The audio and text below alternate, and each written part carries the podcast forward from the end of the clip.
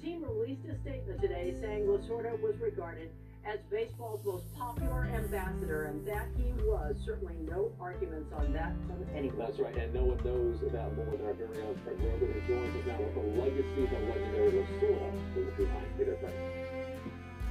Hey, Michael, good afternoon. It is very rare that somebody gets to live their life's dream, but Tommy Lasorda certainly did that. It's impossible to love something more than Tommy loved his Dodgers, and today baseball did lose one of its biggest personalities. Now, the city of Los Angeles lost one of its true legends.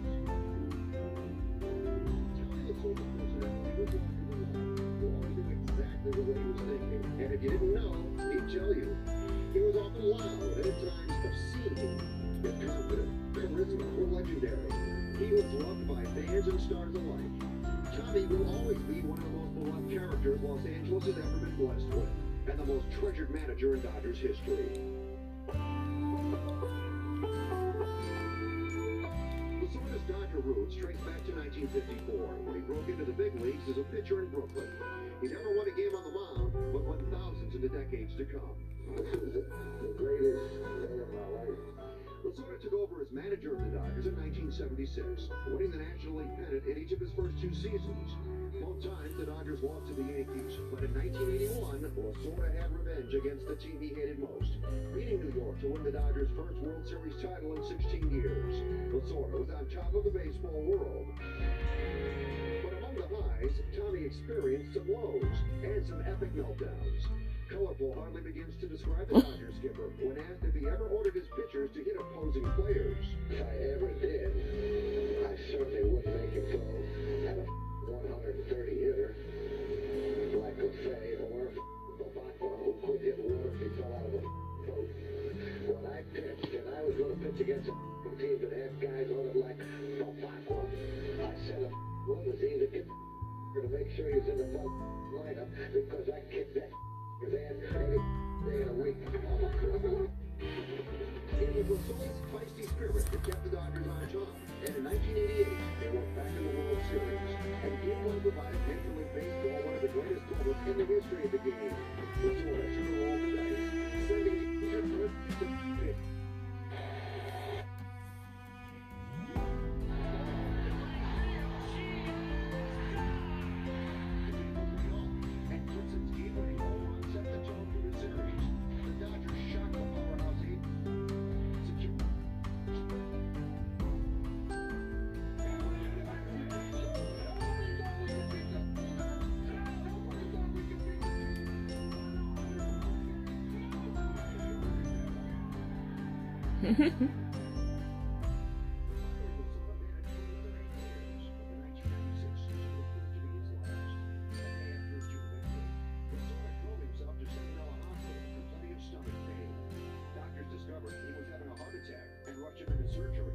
Resilient as ever, made it through, but his health prevented him from returning to the dugout.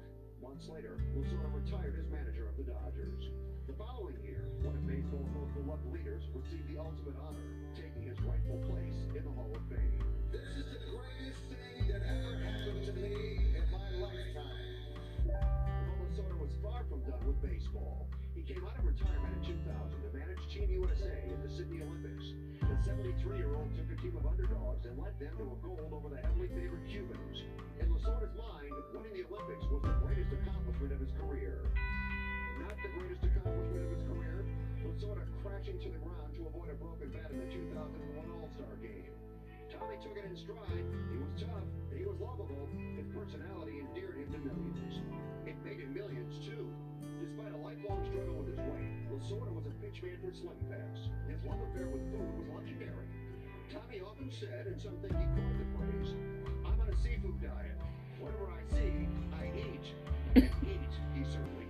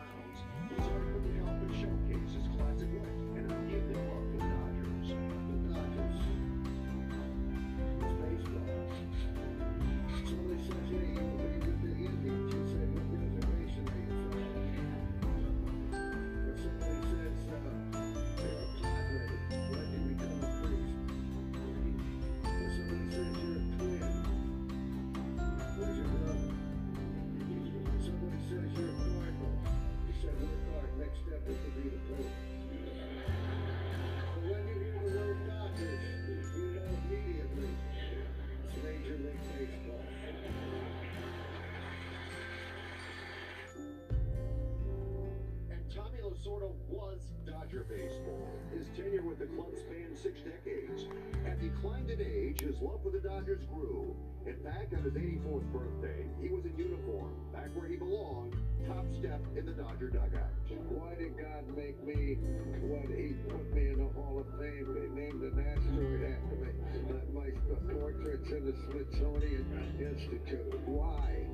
I don't know, I thank God for it. Tommy himself said it best. I bleed Dodger blue, and when I die, I'm going to see the big Dodger in the sky. By the time Tommy's done with him, he too will bleed Dodger blue. Tommy Lasorda may be gone, but he made sure of this. He will never, ever be forgotten.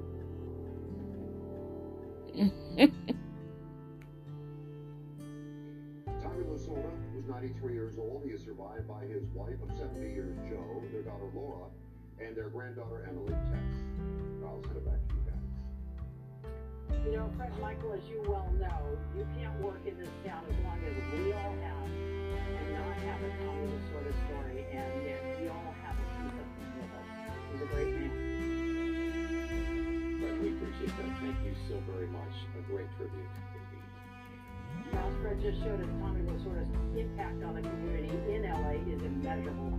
NBC4 10 We talked about how Lasorda's legacy went way, way, way beyond baseball.